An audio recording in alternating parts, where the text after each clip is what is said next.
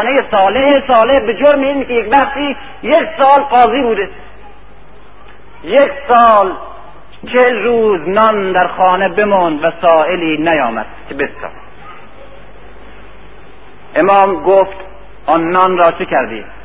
گفتند چهل روز بمانده است و به بوی آمده است. نان را در دجله انداختند،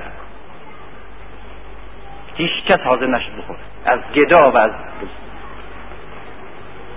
امام پرسید آن نان را چه شد؟ گفتند در دجله افکندیم. و احمد حنبل تا پایان عمر ماهی دجله نخورد.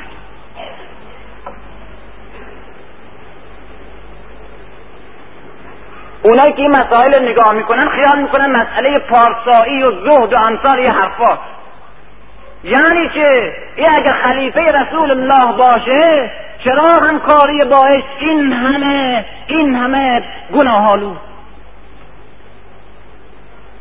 چه کسانی خلفاء رسول الله را رسوا کردند و به تاریخ و به همه مردم گفتند که اینها دروغ زنند؟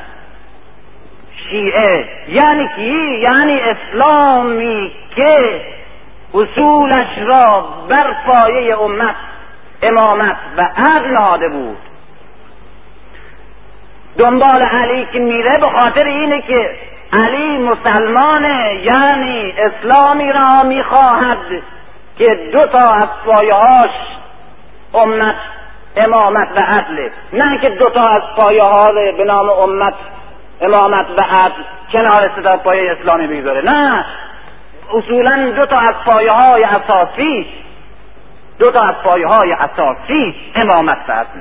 این عبدالرحمن بدوی میگه که در ستایش تشیع در ستایش تشیع میگه که متاسفانه همه انظار متوجه بعد سیاسی شیعه شدن و از بعد عمیق‌تر و درخشان‌تر تشیع که عمق معنوی و ظرافت و سرشاری فکر و چند پهلو بودن و چند فکر بودن طرز فکر شیعه هست و شیعه ها و نهضت شیعه که نهضت معنویت اسلامه و فکر اسلامی را دارای یک عمق و یک حال تحرک فراوان داده و معنویت اسلام در فرهنگ و تمدنش مرهون شیعه هست، به این توجه نکردن.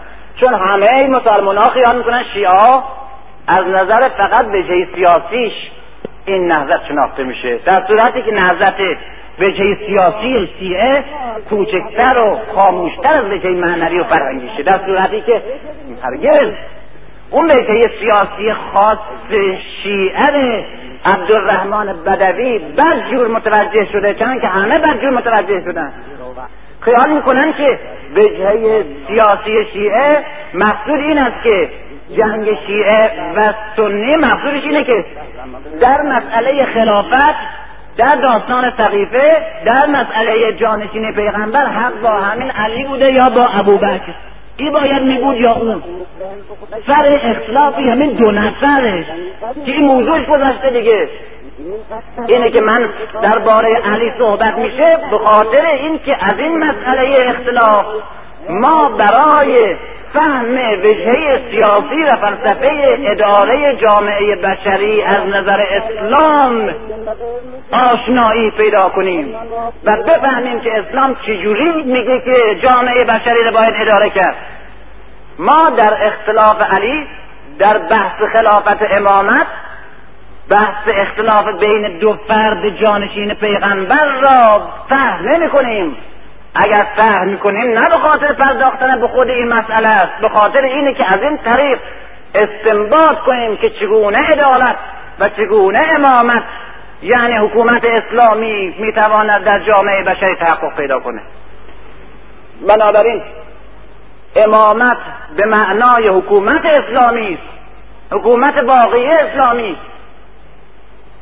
عدل به عنوان اساسی ترین یا یکی از اساسی ترین اصول اسلام حقیقی است که ملت ها و مردم ستم دیده به طرف خودش کشانده و تشیع جز این نیست. جز این نیست و گرایش مردم ایران به علی و خاندان علی جز همون گرایش اولیه اونها به اسلام چیز دیگه نیست و فقط در اینجا سراغ کردن اسلام ره و پیرو علی شدن، نه به عنوانی که فرقه در برابر اسلام و در میان مسلمان ها درست کنن به نام تشیع، بلکه کوششی برای دست یافتن به حقیقت اولیه اسلامه. اما عبدالرحمن بدوی وقتی میگه که وجهه سیاسی اسلام، وجهه سیاسی شیعه یکی از وجوه بسیار ضعیفشه، برعکس برعکس بزرگترین شاخصه اسلام در برابر همه مذاهب دیگه این است که به قول فرانسوی ها اسلام به عنوان لتر مرد، حروف مرده‌ای توی لای کاغذهای سفید نیست. اسلام به عنوان یک ایدئولوژی، به عنوان یک طرز تفکر، به عنوان قانون اساسی است که برای تحقق مجموعه پند اندرزها نیست، برای تحقق این اصول عدالت و برای بنیانگذاری جامعه مترقی بشری بر مبنای این طرز تفکر مسئولیت سیاسی و اجتماعی دارد و شکل متعهد رهبری دارد و همین رهبری جامعه بشری است که به نام امامت شیعه اعلام می‌کند که جزء اساسی ترین و حتی مشخصترین شاخصه اسلام نسبت به ادیان دیگره، نه شاخصه شیعه نسبت به فرق دیگه اسلامی. بنابراین بنابراین میخوام در آخرین جمله اینو عرض کنم که تشیع عبارت است از تشیع عبارت است از اعتقاد به این که اسلام دارای اصولی است که دو اصل عدل و امامت از اصول اساسی آن است. گرایش مردم به خصوص ایرانیان به تشیع، به پیروی از علی، نه به خاطر حفظ ملیتشون یا برای ساختن فرقه در برابر اسلام، بلکه گرایش ایرانی به تشیع عبارت است از همون گرایش ایرانی به متن اسلام، یعنی اسلام را به خاطر عدالت و به خاطر رهبری جامعه بر اساس عدل و حق پذیرفت، به خاطر که تشنه عدل بود و ستم دیده بود و در جبین هیچ کس ندید این دو اصل را جز در جبین علی و رژیم او و زندگی او و یاران او. و این بود که تاریخ ایران شاهد است که در طول این نسل‌های فراوان هر وقت حکومت‌های بنی امیه و بنی عباس و مغول و تیموری و ایلخانی هر وقت ستم بیشتر می شده هر وقت ستم بیشتر می شده عشق به علی در دلها بیشتر زبانه می کشیده و هر وقت ظلم خفقان آورتر می شده سیمای علی در اندیشه ها متجلی تر می شده، زیرا طبق اصل تداعی تناقض یکی از اصول تداعی است. مظهر عدالت چه وقتی بیش از همه تجلی میکنه؟ وقتی که ستم بیش از همه بیرحمتره تجلی میکنه وقتی که ستم بیش از همه بیرحمتره. این است که ما در دوره ایلخانیان میبینیم علی اللهی ها به وجود میان. قانون منطقه یک چیز نسبی یا در برابر نقیض خودش تبدیل به یک چیز مطلق میشه. علی که به عنوان یکی از اصحاب پیغمبر، به عنوان یکی از امامان اسلام هست، در برا... ولی چون به عنوان مظهر عدالت اسلامی و مظهر حکومت واقعی اسلامی تجلی کنه در نظر مردم، مردمی که به اسلام برای عدالت و حقیقت رفتن، وقتی که خود را در برابر ستم مطلق می‌بینن، علی بیشتر تجلی می‌کنه و وقتی که ستم بیشتر می‌رفتن که علی عظمتش و درختش بیشتر می‌رسید تا وقتی که ستم به صورت اهریمن در میاد و علی به صورت الله جلوه میکنه در نظر این مردم ستم دیده. این است که ما در دوره ایلخانی و مغولی میبینیم اهل حق علی اللهی، کسانی که بیتاب ستم و مستاق عدالت شدند، دیگه علی به صورت یک الهی، به صورت رب النوعی، به صورت اهورا مزدایی، به صورت خدای عدالت و خدای حکومت حقی که در تخیلشون در آرزوشون داشتند و همین تخیل و همین تشنگی و آرزو به اسلامشون کشون، ولی حکومت اسلامی باز اونها رو گرفتار ستم کرد. اما اون وسوسه، اون نیاز، اون تشنگی که اونها رو به اسلام کشون، عدالت و امامت بود و همون چیزی که در حکومت اسلام نیافتن و همون چیزی که در سیمای علی و در خانواده علی به صورت درخشان و هر روز درخشان تری تجلی کرد. چهاردهم آذرماه هزار و سیصد و چهل و هشت سخنرانی جناب آقای دکتر علی قدوسی، موضوع سخنرانی دنباله بحث صفحه‌ای که حدیث حیات داورور است پس از مرگ.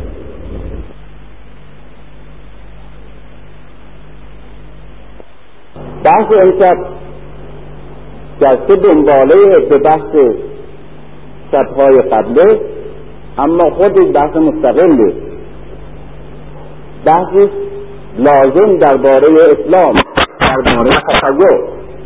تشیع به اون معنا که در این بحث عنوان کردم، تشیع به معنای نه مذهبی در برابر مذاهب دیگه اسلامی، نه مذهبی متمم اسلام، بلکه نوعی تلقی از خود اسلام، نوعی فهمیدن حقیقت اسلام. به این معنا ناصاب این بحث دنباله بحثی که در دو سبقه از مطرح کردن. وقتی که این عنوان را، این تحلیل را بپذیرید که تشیع مذهبی در برابر اسلام یا متمم اسلام نیست، بلکه تشیع عبارت است از اعتقاد به این که اسلام دارای مذهبی، اسلام مذهبی دارای اصولی که به اصل عدل و امامت جزء اصول اساسی متن اسلام است، نه دو اصل افزوده شده به اصول اسلام. این دو اصل دیشب روشن کردم که این دو اصل که تشیع در اسلام می‌بیند، همین دو اصل در خود اسلام موجب پیشرفت اسلام در جامعه ها و من جمله و شاید بیش از همه در ایران شده. اصل امامت و اصل عدالت. عدالت باز نه به معنایی که امروز می‌شناسیم، به این معنا که فقط و فقط خدا عادل است و ظالم نیست و دیگه بحث رو تمامش می‌کنیم. عدالت به این معنا که یکی از صفات خداوند است و دنبالش هم به این معنا که چون یکی از صفات خداوند است، بنابراین یکی از اصول آفرینش است، یک جهان دینی خاص اسلام داره مبتنی بر عدالت جهانی نه تنها عدالت بشری اجتماعی، بلکه عدالت اصلی از اصول طبیعت. عدالت یکی از صفات خداوند است به این معنا که عدالت یکی از اصول اساسی هستی و یکی از اصول اساسی زندگی بشری و بنابراین یکی از اصول اساسی جامعه ها باید باشد. از این نظر اگر به معنای درست عدالتی که شیعه میگوید در اسلام هست معتقد باشیم، باید معتقد باشیم که این عدالت که یکی از صفات خداوند است باید تجلی آن را در همه کائنات به من جمله در جامعه انسانی ببینیم.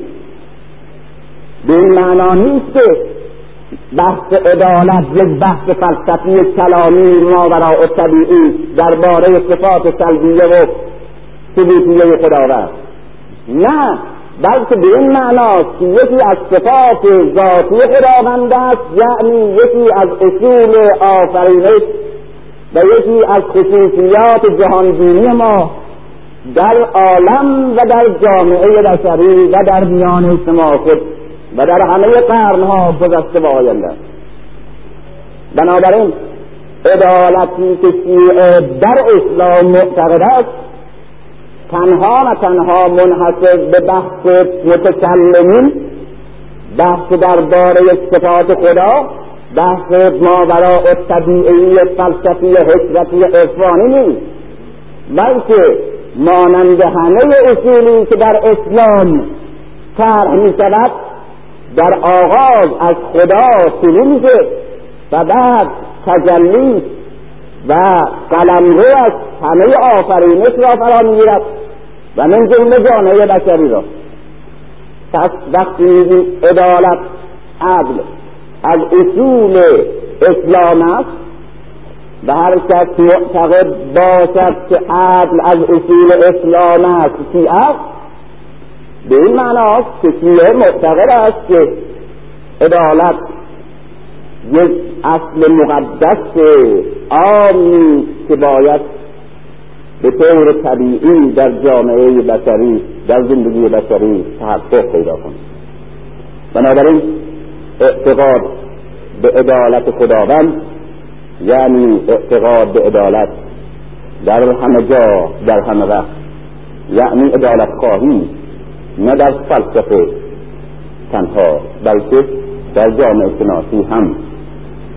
و امامت چنین که در شبهای سال پیش در بحث امت امامت هم گفتم به معنی اعتقاد به مقدس بودن دوازده امام تنها به این معنا نیست، بلکه اعتقاد به این است که اسلام یک مکتبی دینی مانند مکاتب دینی پیش از خود است، دارای مسئولیت اجتماعی برای تحقق عقاید و قوانینی که به نام دین ارائه می‌دهد هست.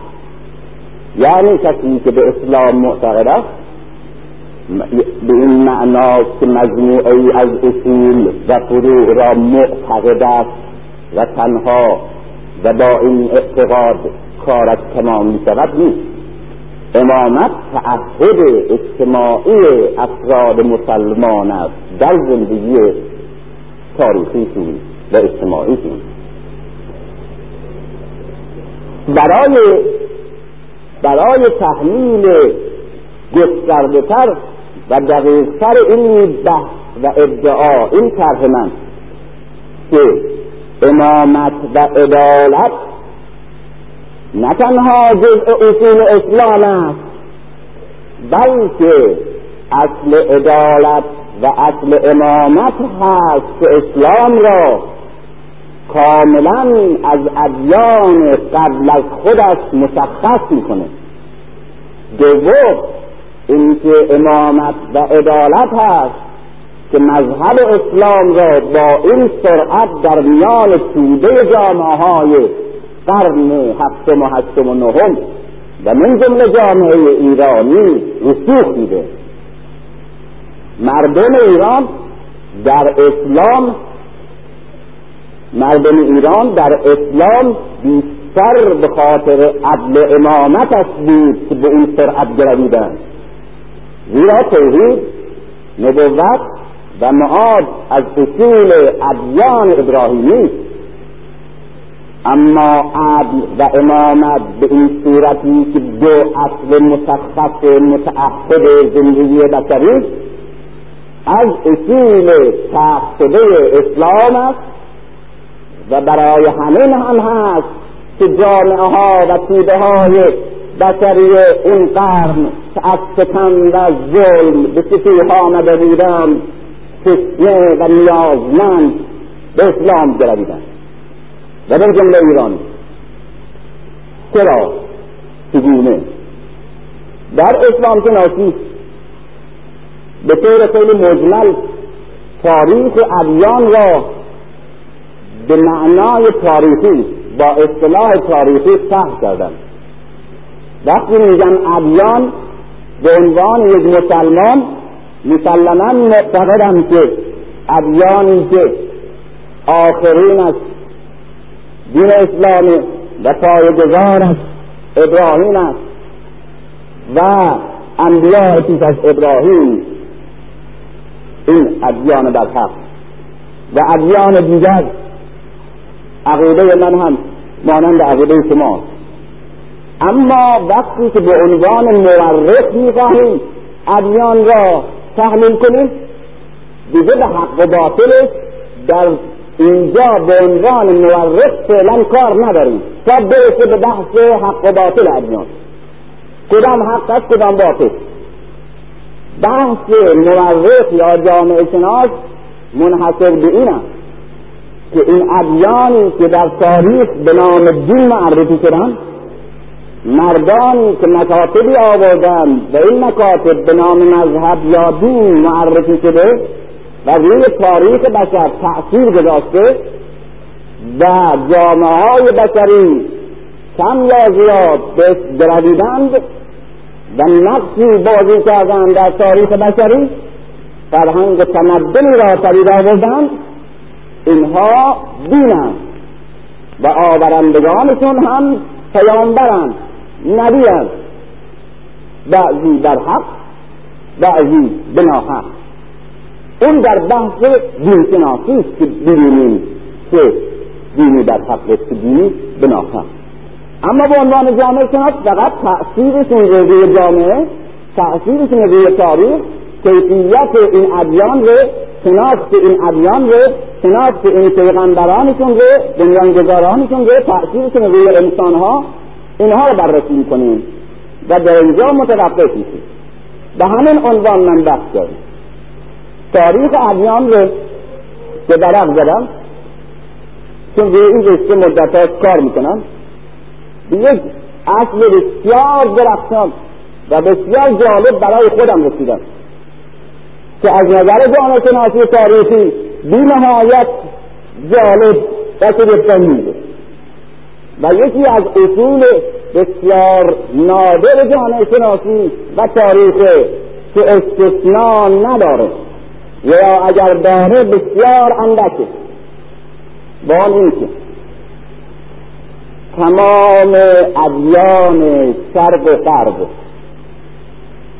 تمام مردانی که به نام دین آوران، بنیانگذاران مذاهب معروف بشری در تاریخ انسان آمدند، اینها رو فهرستشون روی یک کاغذ آوردن، از یک نقطه نظر اول بهشون نگاه کردن و اون رابطهشون با طبقات اجتماعی که اینها هر کدامشون از چه طبقه‌ای هستند.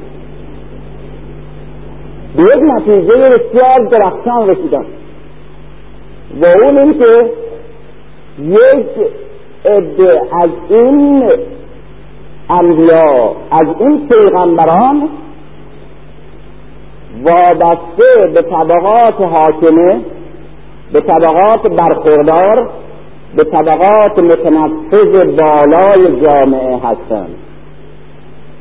عده‌ای دیگر از اینها متعلق به طبقات محروم که دائما رنج می‌بردند و گرسنگی می‌کشیدند و محرومیت می‌بردند، وابسته به این طبقات.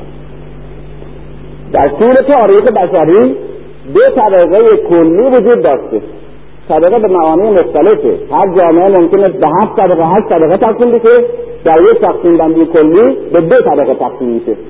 بعضی‌ها که این اصطلاحات دقیق‌تر نمی‌دونن خیال می‌کنن که اگر من گفتم مثلا فلان جامعه پنج طبقه داره، یا گفتم طبقه مثلا روحانی، طبقه کشاورز، طبقه کارگر، طبقه بعد دیگه کردید چشتاته میگه تک طبقه رو لابد نمی‌دونه.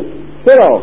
طبقه به دو معناست. در یک تلقی به معنای کلی هر جامعه به دو طبقه کلی تقسیم میشه، در یک اعتبار دیگه هر جامعه جا به شش هفت هشت طبقه تقسیم میشه و هر دو هم به معنای طبقه اجتماعی. در اینجا به معنای کلی میگیرن.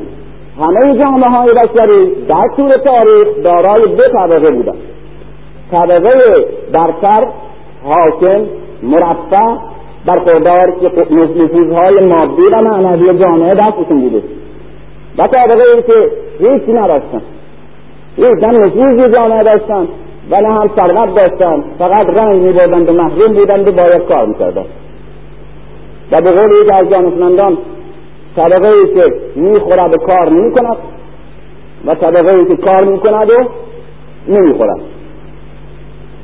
در طول تاریخ این دو طبقه، این پیامبران و ادیان بر اساس این ملاک تقسیم می‌شوند به پیامبران و ادیانی که وابسته به این طبقه اولند، پیامبران و ادیانی که وابسته به طبقه دومند.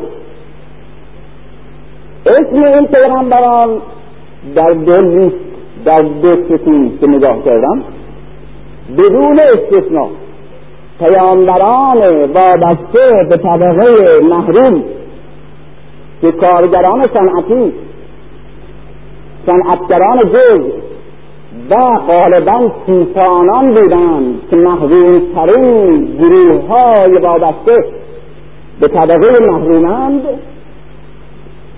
و پیامبران دیگر وابستگان به طبقات بسیار بالای جامعه. این طبقات وابسته به بالای جامعه همه پیامبران چین، هند و ایرانند که کشور بزرگ پیغمبرخیز، و پیامبران وابسته به طبقه محروم کیسانان و صنعتگران و نجار و مثل گرهباف مثل حضرت داوود و نجار مثل حضرت نوح و کیسان مثل دیگران همه رو و خود پیغمبر اسلام در سیره ابن هشام هست که می‌فرماید هیچ پیغمبر نبوده است که دوستان نکرانده باشد، و مقصودش مسلماً پیغمبران به معنای تاریخ نیست، پیغمبران با اصطلاحی که خودش معتقد است، یعنی پیغمبران به حق یا پیغمبران سلسله ابراهیم. همه کیسان و در محروم‌ترین گروه اجتماعی قرار داشت. این فصل تاریخی، این اصل تاریخی که پیامبران شرق، یعنی پیامبران شرق دو و نزدیک، ایران و هند و چین، اینها همه وابسته به طبقات بالا بودند و پیغمبران ابراهیمی همه وابسته به طبقات محروم بودند برای جامعه شناس و مورخ بی‌نهایت قابل تأمله. خیلی کمک میکنه به شناخت جهت اصلی این ادیان. پیغمبران چین، دو تا از پیغمبران بسیار بزرگی که به نام پیغمبر معروفند و معابد دارند به پیروان و عبادات خاص، کنفوسیوس که یک نجیب‌زاده چینیه و بعد هم پدرش رئیس خازن یکی از پادشاهان چینه و خودش مستوفیه و بعد معلم اطراف و بعد هم یکی از وزرای لو، سرزمین لو، لاوتزوس، هیچ از این از اشرافزادگان معروف چین و از طبقه شاهزادگان در هند، همه پیامبران پیامبران هندی و حتی همه مقدسان هندی، شخصیت ها و برجسته هند، شخصیت ها و مبلغان بزرگ مذاهب هندی از طبقات طبقه کشتری ها هستند. کشتری ها یعنی طبقه که شاهزادگان و اشراف بزرگ و مهاراجه ها وابسته به اونند. زیرا خود از شاهزاده قوم ستیا مهاویرا شاهزاده از طبقه کشتریا.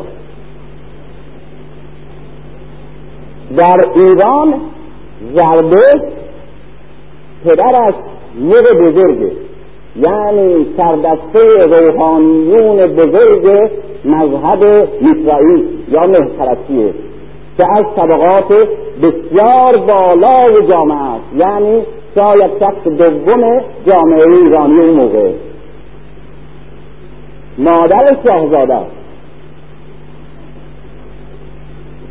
مزمانی هم از طرف پدر هم از طرف مادر شاهزاده اشکانی. در موقع که مانی متولد میشه اشکانیان سلطنت دارن، بنابراین مانی در دربار اشکانی متولد میشه و رشد میکنه. مزدک با اینکه عقاید ضد ثروت و ضد مالکیت بزرگ ارائه میکنه، باز هم به قدری بینش اشرافی داره که طبقات آسمان را به تقلید درجات اداری دربار ساسانیان تحلیل میکنه و خودش چنان که براو میگه و چنان که اغلب مستشرقین میگن که در یه باره کار کردن، یه مزدک از اشراف مهادریا در کوفه اماره نزدیک عراق و اونجا اصولاً سرزمین اشراف بزرگ ایرانی بوده و نجبا. این نشون میده که این ادیان بزرگ هند و ایران چین همه وابسته به طبقات بالا هستند.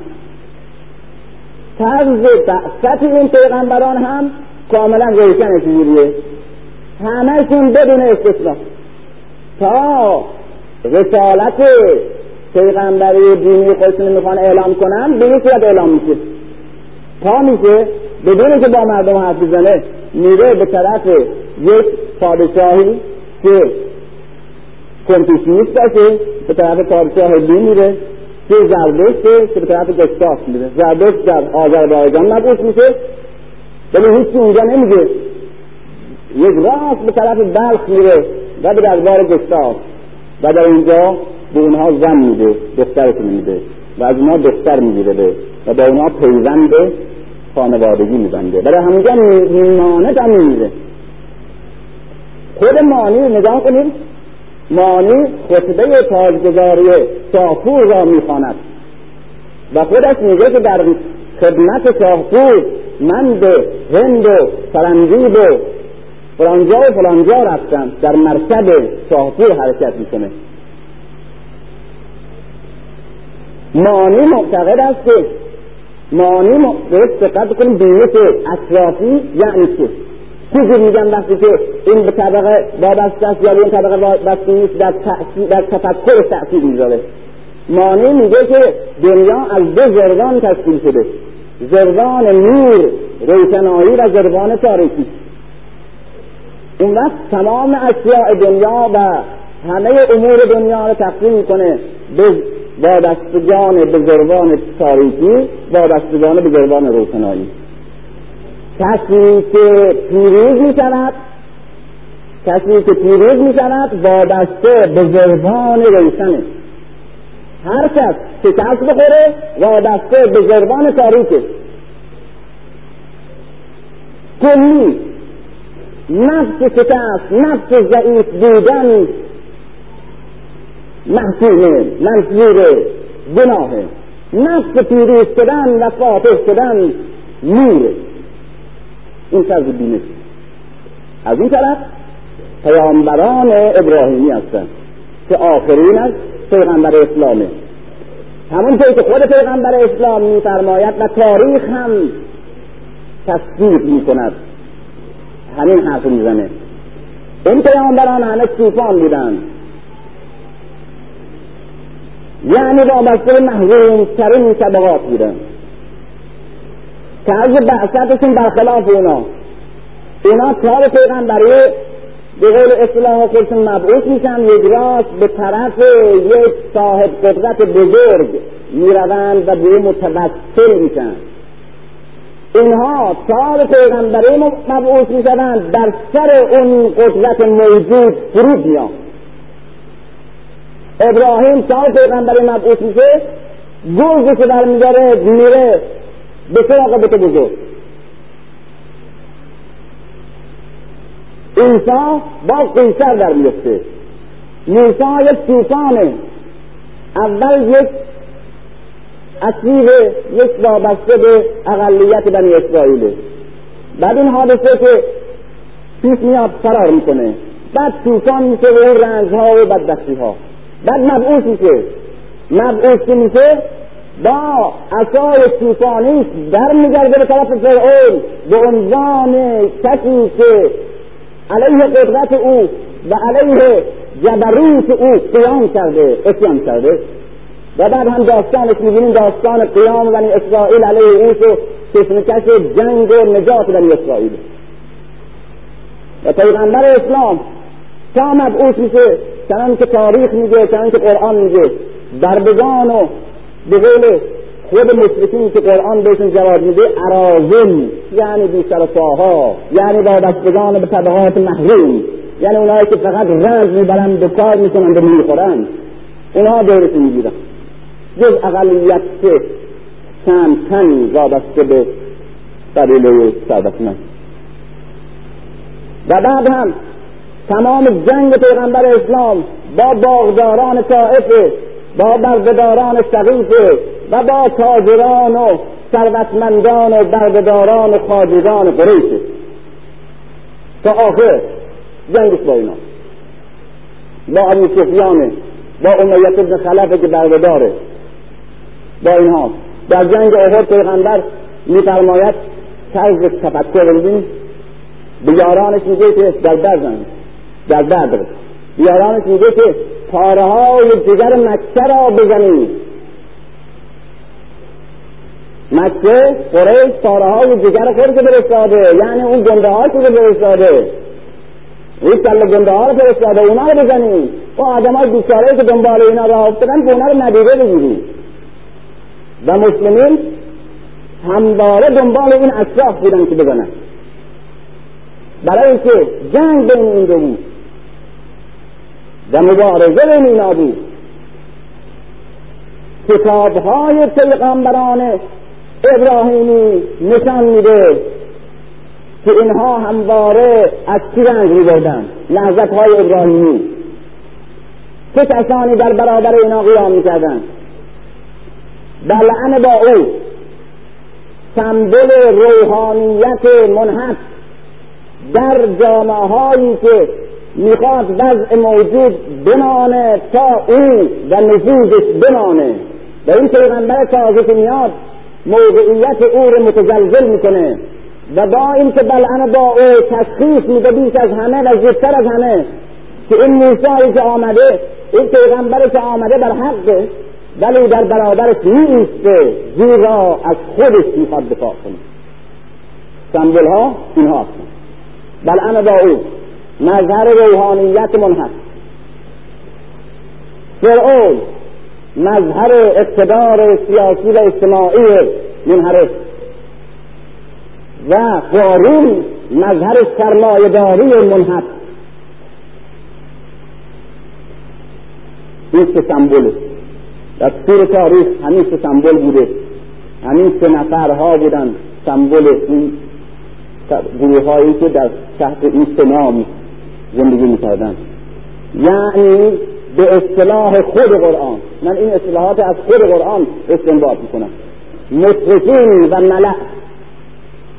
مطرفین قیاس اطرفه توی لغت هست، یعنی کسی که کسی که تو مجمع البحرین این معنی کسی که به قدر پول داره و قدرتمنده که با خودش مینازه، با دلش گردی میکنه، به هیچ احساس مسئولیتی نداره. مطرف چنین کسی. ملأ که سران، رؤسا، اتراف، قدرتمندان، همیشه همیشه لبه تیغ مبارزات نهضت‌ها و مذهب‌های ابراهیمی ملأ و مشرکین‌اند که سمبل‌هاش قارون و بلعم بائیل و فرعون. این گرایش این مذهب‌ها، مذهب‌های ابراهیمی، تا به پیغمبر اسلام به اسلام میرسه که این وجه به حد اعلا به حد اعلا به عنوان دو آرزوی دائمی طبقات محرومی که در طول تاریخ بشر از قارون و فرعون و بلعم بائیل رنج می‌بردند و از همه چیز محروم بودند و نمونش بچه اون کفاتی که توی شاهنامه دیشب گفتم، به عنوان ایدئال این طبقه در طول تاریخ انسانی که همواره رنج می‌برده و همواره آرزومند عدالت و حکومت حق بوده، در اسلام این نهضت ابراهیمی به صورت دو اصل عدل و اصل امامت روشن اعلام می شود. به عنوان پیروزی طبقه محروم در طول تاریخ جامعه های بشری، عدل و امامت دو دعوت اسلام است. خطاب به همه گروه هایی که ستم می‌بینند و محرومیت می‌کشند و در جامعه از همه حقوق محرومند، و همین دو دعوت است که جامعه ایرانی رو به خودش می‌کشاند و دلهای مجروح و ستم دیده را که هزاران سال رنج می‌بردند به خودش می‌گرایاند. اما اما یک یک اصل دیگری باز در تاریخ هست، به این این که یک فکر مترقی، یک اصل مترقی در تحقق است در جامعه‌ای که هنوز بقایای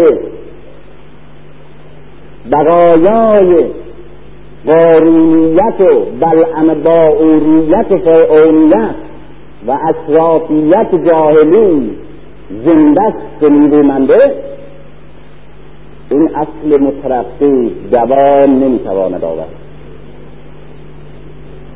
و کسانی که نگاهبان این اصل مترقی هستند باید شکست بخورند، و اگر نباید شکست بخورند باید بسازند. این از سر شکست علی. اصل امت، اصل امامت و عدل به این معنا، به معنای برایند کشمکش میان این دو گروه در طول تاریخ بشری و به عنوان تجلی آرزوی طبقه محروم در طول تاریخ ستم در اسلام عرضه شد و دلهای مردم به طرفش با آرزوهای فراوان و امید نجات رفت، اما دوام نیاورد.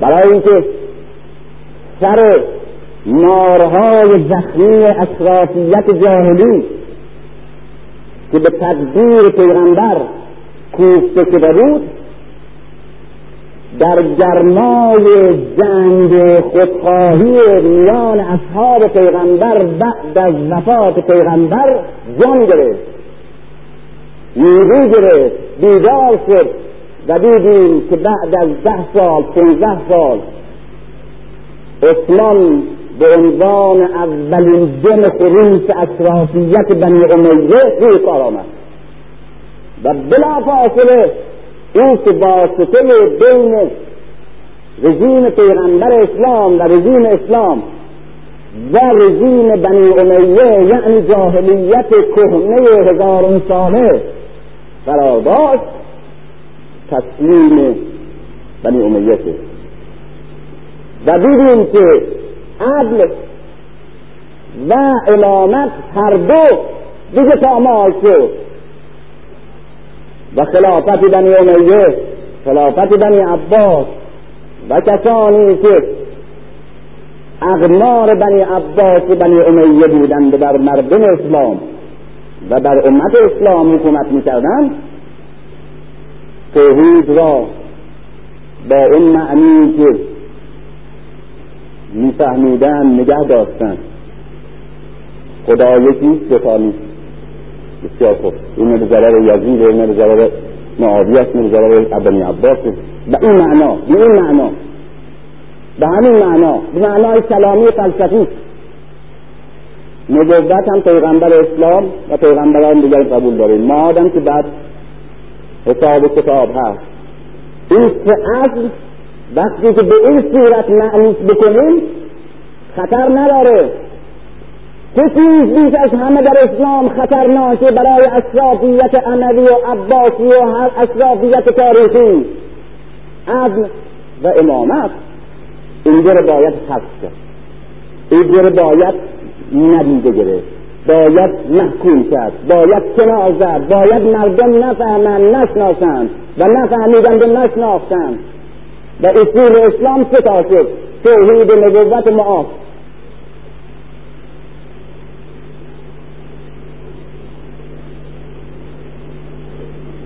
اما اما مردم اسلام را در دو اصل امامت و عدل می دانستند و سه اصل توحید و نبوت معاد را به عنوان سه اصل از اصول حق دین قبول کردند.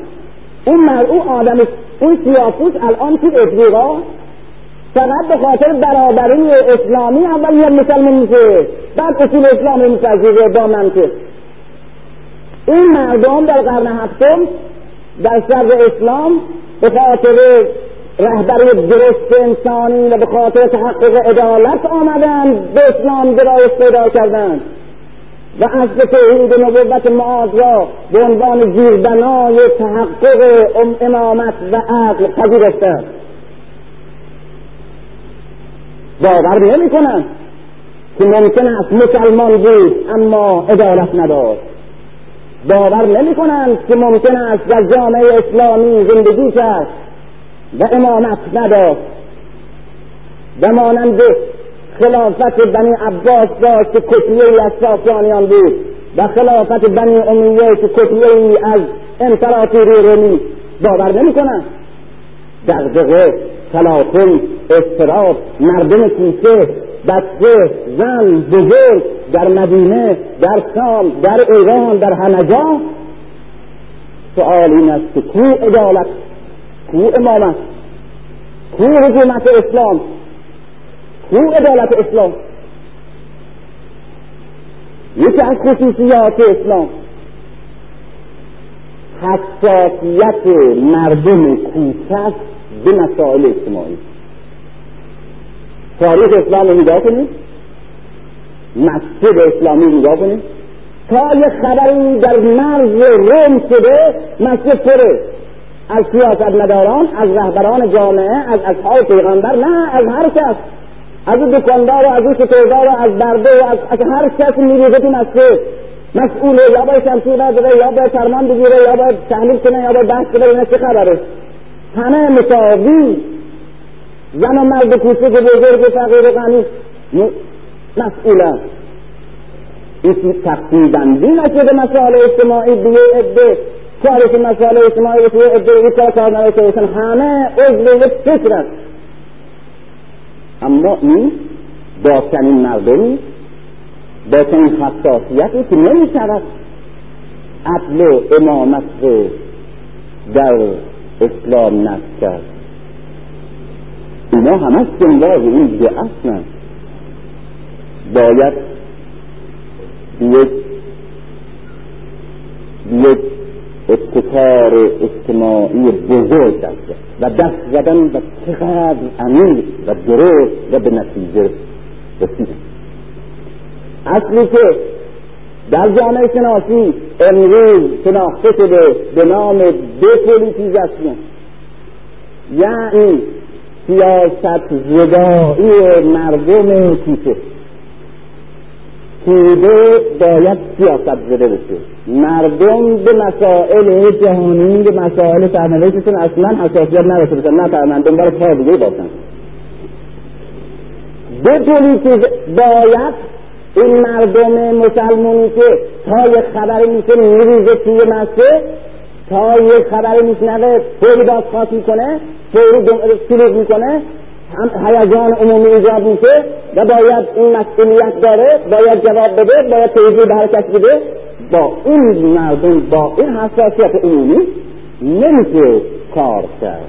نمیشه دعا را بدون اینکه اینا بفهمند خوبی، باید این مردم دپولیتیزه بشن.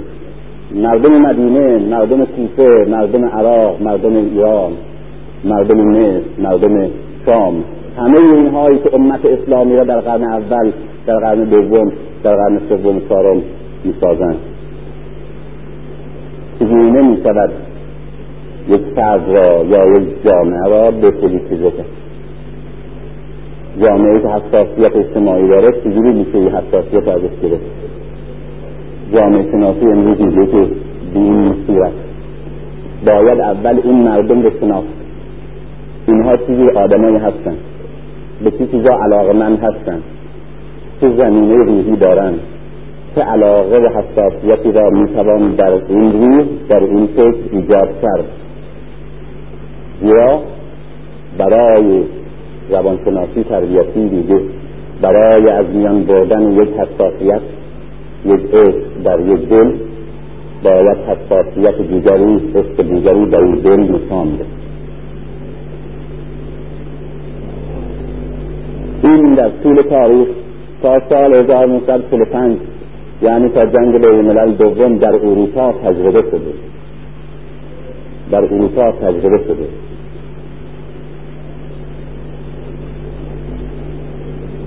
جامعه اسلامی همه میشناختیم، همه میشناختن. بنی عباس، بنی امیه خوب میشناخت، معاویه بهتر از هر کس میشناخت. دلیل اینه که به نام اسلام بر علی پیروز شد و همونا را راه مینداخت به نام سپاه اسلام، به نام خیل الله، و با علی و با یاران علی میجنگید و اینا به نام اسلام شمشیر میزدن. بنابراین خوب این مردم رو میشناسه و خوب میدانه که چه باید کرد. اما اما بنی امیه در این کار پیروز نشد. در طول تاریخ حکومت بنی امیه میبینیم همیشه اضطراب و همیشه قیام و همیشه عصیان مردم مسلمان از اصحاب به صورت منفرد مثل حضرت مهدی، به صورت گروه ها مثل حضرت امام حسین، به صورت یک قصد عمومی و آسیب کلی منطقه‌ای به صورت مختار. همیشه فراوانه، همیشه بنی امیه از این که مردم دنبال مسائل اجتماعی هستند رنج میبره. یک قصد سبز میخواد معاویه برای خودش بسازه، هر روز یک صحابی پیغمبر، هر روز یک ابوذر میاد یقهش میگیره، داد میزنه، ای از کجا میسازی؟ از خودت اسراف ده، از مردم خیانت ده، یالا توضیح بده. این که دیگه توی مسجد همین تصویر را انداخته، این که دیگه در این شهر، این که دیگه در این ده نمیگذاره کار کنه. اما بنی امیه شایستگی این که معنویتی را که بتوانند چنین نفوذی را در مردم داشته باشند نداشتند و برای همین هم بود که می‌بینیم اصلا رژیم بنی امیه بیش از هشتاد سال نود سال طول نکشید. رژیم بنی امیه نتوانست بیش از نود سال در جامعه اسلامی بمانه، چرا که مردم همواره دنبال امامت و عدالت می‌گشتند و فراموش نشده بود. همیشه یکی اینا می‌گرفتن که این چه جور امامتی یعنی حکومت اسلامی، این چه جور عدلی یعنی عدالت خدایی اسلامی. به اینا تاسخی نداشتند و اینها نتوانستن مردم را از این سؤال منحرف.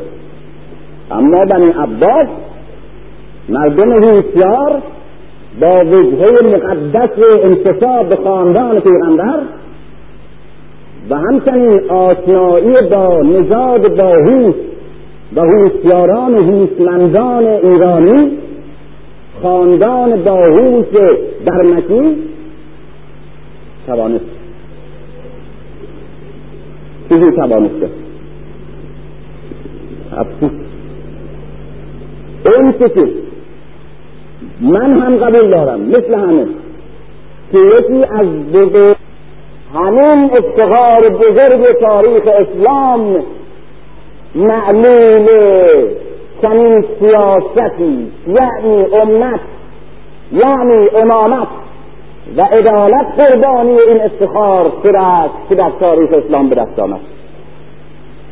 مردم عراق، مردم عربستان، مردم شمال، این امت اسلامی که تشکیل شده چگونه می شود اینها را از حساسیت نسبت به عدالت امامت باز دارد؟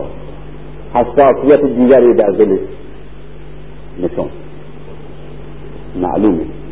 این امت، این جامعه، جامعه مذهبی به شدت به پیغمبر اسلام معتقد است که عشق می‌ورزد، به شدت به قرآن معتقد است که تجلیل می‌کند از قرآن و خدا پرست است که می‌پرستد خدا را و نسبت به معاد و آخرت به شدت تعصب داره و معتقد. بسیار خوب، بسیار پس بهتر نیست بهتر نیست تا این مغزهای ره، این آدمهای ره، این عناصری ره که همواره در جستجوی تحقق عدالت و امامت هستند و همواره موجب زحمت میشوند، چنان که موجب زحمت برای بنی امیه شدند، عمر بنی امیه به نود سال تقلیل دادند، اینها را، این مغزها را متوجه تحقیق در صفات خداوند، در منازل آخرت و در الفاظ قرآن و در عطف و در فلسفه یونانی و در بقاء روح و در و در و در و در جنس فرشته، در مسائل مقدس، مسائل اصول قرآن، حقیقت متوجه اینها بکنید. مگر بده تحقیق قرآنه چه انسانیست؟ مگر من که اینجا ایستادم خواهش میکنم اینجا درست به قد بفرمایید ببینید با سوء تفاعل نشه. مگر تحقیق روی الفاظ قرآن، روی معانی و بیان قرآن بده؟ مگر جمع آوری لغات عرب برای فهم بهتر قرآن بده؟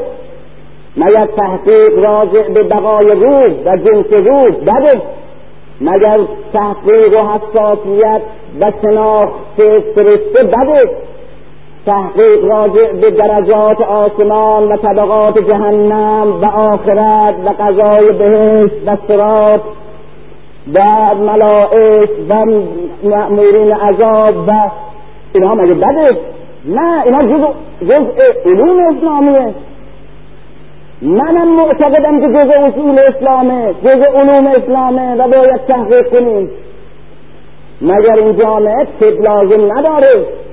مگر جامعه اسلامی نباید فلسفه دنیا رو بفهمه؟ بفهمه حکما چی گفتن، بفهمه علمای دنیا چی گفتن، از فرهنگ‌های ایران، از فرهنگ‌های یونان، از نجوم بابل، از طب مصر، از از تمام علوم و فنون دنیا اطلاع پیدا کنن. تحقیق راجع به حقایق دنیا، آخرت، علوم، حکمت، عرفان، فلسفه، اینها لازمه، اینها واجبه. و هم و اگر در مسیر طبیعیت هم میرفت، اگر علی هم زمامدار بود این علوم رشد میکرد. من معتقدم اگر امامت هم تحقق پیدا میکرد در جامعه اسلامی، این علوم پیشرفت میکرد، این فرهنگ زنده میشد.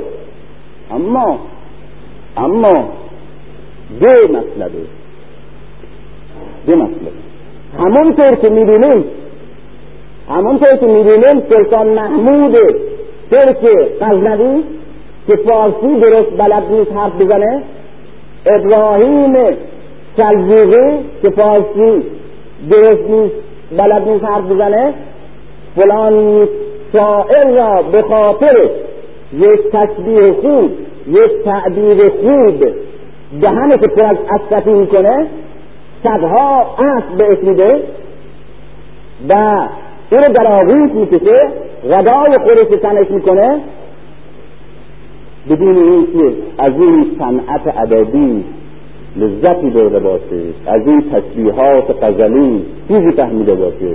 چرا شعر ادب سلطان محمود غزنوی و سلجوقی این همه گسترش میدن؟ مگر من با شعر با ادب فارسی مخالفم؟ از افتخارات من این است که زبانی را می حرف میزنم که چنین فرهنگ، چنین شعر، چنین ادبیات زیبا و غنی داره، بهش افتخار میکنم. اما نمیتوانم ساده لوحی به خرج بدم و این سؤال در مغزم همواره نیست نزنه که چجور شد شعر فارسی در زمان در زمان حکومت ترکان سلجوقی و غزنوی و مغولی در ایران پیشرفت کرد. نمیتونم این سؤال طرح نکنم چرا سلطان محمود غزنوی که زبان فارسی نمیدونه که به پنج هزار شاعر در دربار خودش میپروراند؟ چرا؟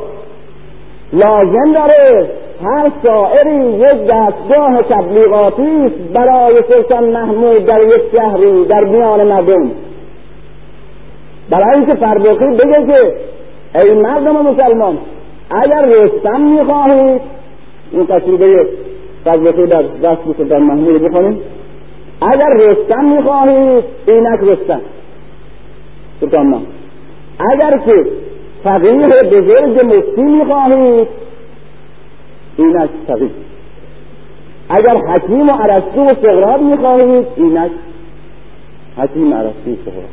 محبوبیت و زمین سازی نژاد ترک را در میان مردم ایرانی مسلمان چه کسی باید بسازه؟ این زمینه مساعد پذیرش شاعر همینطور پنج هزار نفر.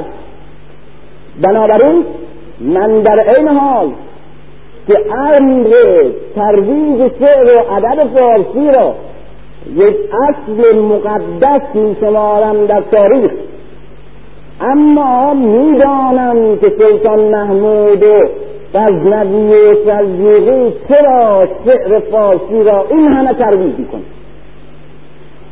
من در این حال که به عرفان، به ابوسعید و ابوالخیر، به بابا طاهر عریان احترام میگذارم، تقدیس میکنم، در برابر روح بزرگشان خضوع میکنم، اما نمیتونم چشم ببندم که طغرل یک جیل خوناشانی که از ماوراءالنهر حرکت میکنه، شهرها رو میسوزانه و میکشه و قتل عام میکنه و علما رو تیس میکنه و دهانشون رو سد میکنه و میاد میاد میاد میاد به همدان. در اونجا از اصلش میاد پایین و در اونجا با خضوع میاد به کنار خیمه بابا طاهر عریان و در اینجا زانو میزنه پیش بابا و دست او رو و زانو میزنه و میگه در حق من دعا و من نمیتونم بدم که چرا، نمیتونم این سؤال مطرح نکنم که چرا عصر سلجوقیان اسمش عصر خانقاهه، یعنی عصر سلجوقیان خانقاه ها را مملو از نظیرات و از فیوزات خشکین میکنن و آباد نگه میدارن و تکفیر میکنن. برای چی؟ برای اینکه میدونم همین عرفان را که بسیار مقدس هم هست میخواهند در برابر اون حکمت و فقه اسلامی علم کنند، برای اینکه فکر مقدس بیزاری از دنیا، فکر مقدس پاک دامنی، در عین حال که فکر مقدس انسانی هم هست به درد او هم میخوره.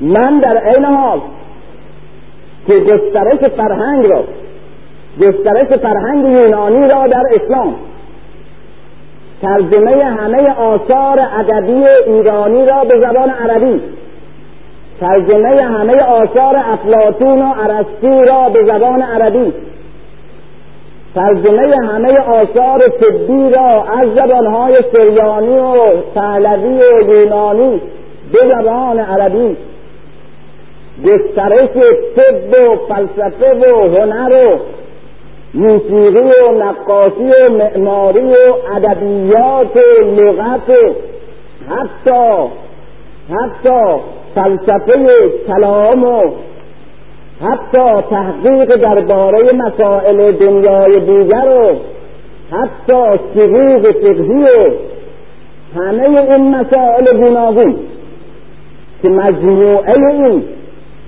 بزرگترین سرمایه ما را در تاریخ اسلام تشکیل میده و باعث به وجود آمدن فرهنگ غنی و درخشان اسلامی شده است. و من در برابر این فرهنگ تقدیس میکنم و افتخار میکنم بهش، ولی میدانم که عباسیان برای این این همه این زمینه را وسیع گسترش دادند و این همه این علما را تشویق کردند و این همه این همه نسبت به گسترش فرهنگ و نسبت به حساسیت در برابر مسائل فلسفی این همه کوشش کردند و فعالیت کردند برای چیزی. نمیتونم باور کنم که مأمون که من میشناسم به قدر آدم فاضل دانشمند که دلش لک زده برای بحث فلسفه، نمیتونم باور کنم که این میاد با این فعالیت کوشش دائما مجالس بحث فلسفه و بحث کلام باز میکنه و علمای گوناگون رو میاره که بحث کلامی درباره دنیا و آخرت و جبر و اختر... اختیار و روح و ماده و امثال اینا بکنن. برای چی؟ میدانم که تحریک اندیشه ها و وادار کردن افکار مردم به مسائل فلسفی و به مسائل کلامی و به بحثهای علمی و لفظی و معانی بیانی همه مفیده و لازمه و جبریه و هر حکومتی حتی حکومت علی هم باید اینها را ترویج بکنه، اما نمیتوانم نمیتوانم تکمان کنم که همه این کوشش ها برای این بود که این حساسیت فلسفی و علمی در ذهن بهترین هوشمندان و دانشمندان ما به وجود بیاد تا به جای وسوسه عدل و حکومت امام، وسوسه صفات سلبیه و صفات ثبوتیه و منازل آخرت و روح و خلود و عدم خلود روح و کلام و لفظ و معانی و بیان و فلسفه یونان و همه علوم مقدس حتی اسلامی برای این بود. نمیتونم باور کنم که در زمان معمول، در زمان بنی عباس، این خلیفه عباسی که من روحیه که میشناسم و همه هر کس تاریخ میکنه اعلام میکنه که ای دانشمندان، ای کسانی که اهل قلم و زبانی، هر کس یک کتاب از زبان خارجه ترجمه کنه، هر کس یک, زب... یک کتاب از زبان خارجه ترجمه کنه من بیارم شما این کتاب سی ترازو میگذارم، وزنش میکنم، هم وزن طلای ناب برسیدم، چنین میکردم. به همه فکرها رفتی ترجمه کردن کتاب خارجی، همون کسانی که بهترین هوشمندان این جامعه بودن. بگه این سؤال مطرح نشد، دنبال گسترش فکر و هی حرف تازه آوردن و گسترش فلسفه و گسترش کلام که لازم هم از خیلی خوبم هست، اما دیگه کی قربانی شد؟ کی چیزی برای مسکوت موند؟ یارو آمد از این حقهای رنجی، میدونیست که این هم خیلی درک به ترجمه و کتاب خارجی که نزدیست معمول این هم نمیدن. آمد تو کاغذای کلوس تو اون زمان کلوسترینی که مثل پلاس انتخاب کرد، یک صفحه سریانی رو برداشت با خط درست نوشت ترجمه کرد. این شد یک مثل کتابایی که حالا تصحیح نمی کنن، اصل کتاب پانزده صفحه بعد تصحیح کنن اینجوری شده هفتصد و نود صفحه. آماده کردن کتاب یک فنی بوده از این موقع. یک کتاب کس منی آورد بنده یه ترجمه کرد، گذاشتم تو ترازو. این یاری که ترازو میکشید نگاه کرد، تو چیزی نداره، این هر صفحهش یک نون نوشته، مثلا یک واو. گفت آقا این نگاه کنیم، به خلیفه نشون داد. این کلاه سر ما بوده، بگم که به فکر نبوده، وزنش کن به هم، وزنش کلا بده،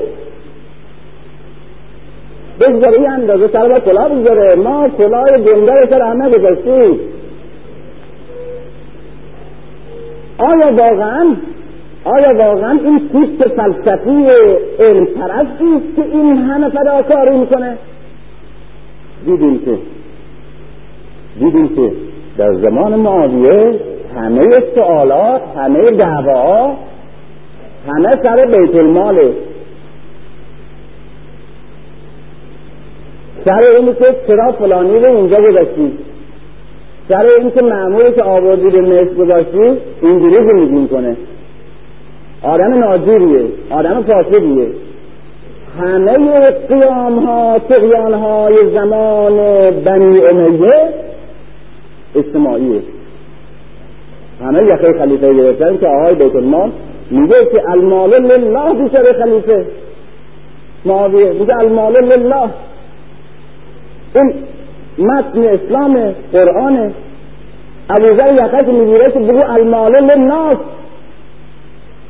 میگه که صحابه بگه پیغمبر مگر نه همه از آن خدا هستی؟ میگه درسته، اما تو میگی المال لله، درست بگی من خلیفت الله هستم، میخورم خودم. بگو المال للناس، یعنی تو حق نداره بخوره بده. همه این اعتراضات اینجوریه، همه حساسیت اینجوریه. زمان بنی عباس سیاست زدایی قیام میشد، نهضت میشد، فعالیت میشد، اما سر چی؟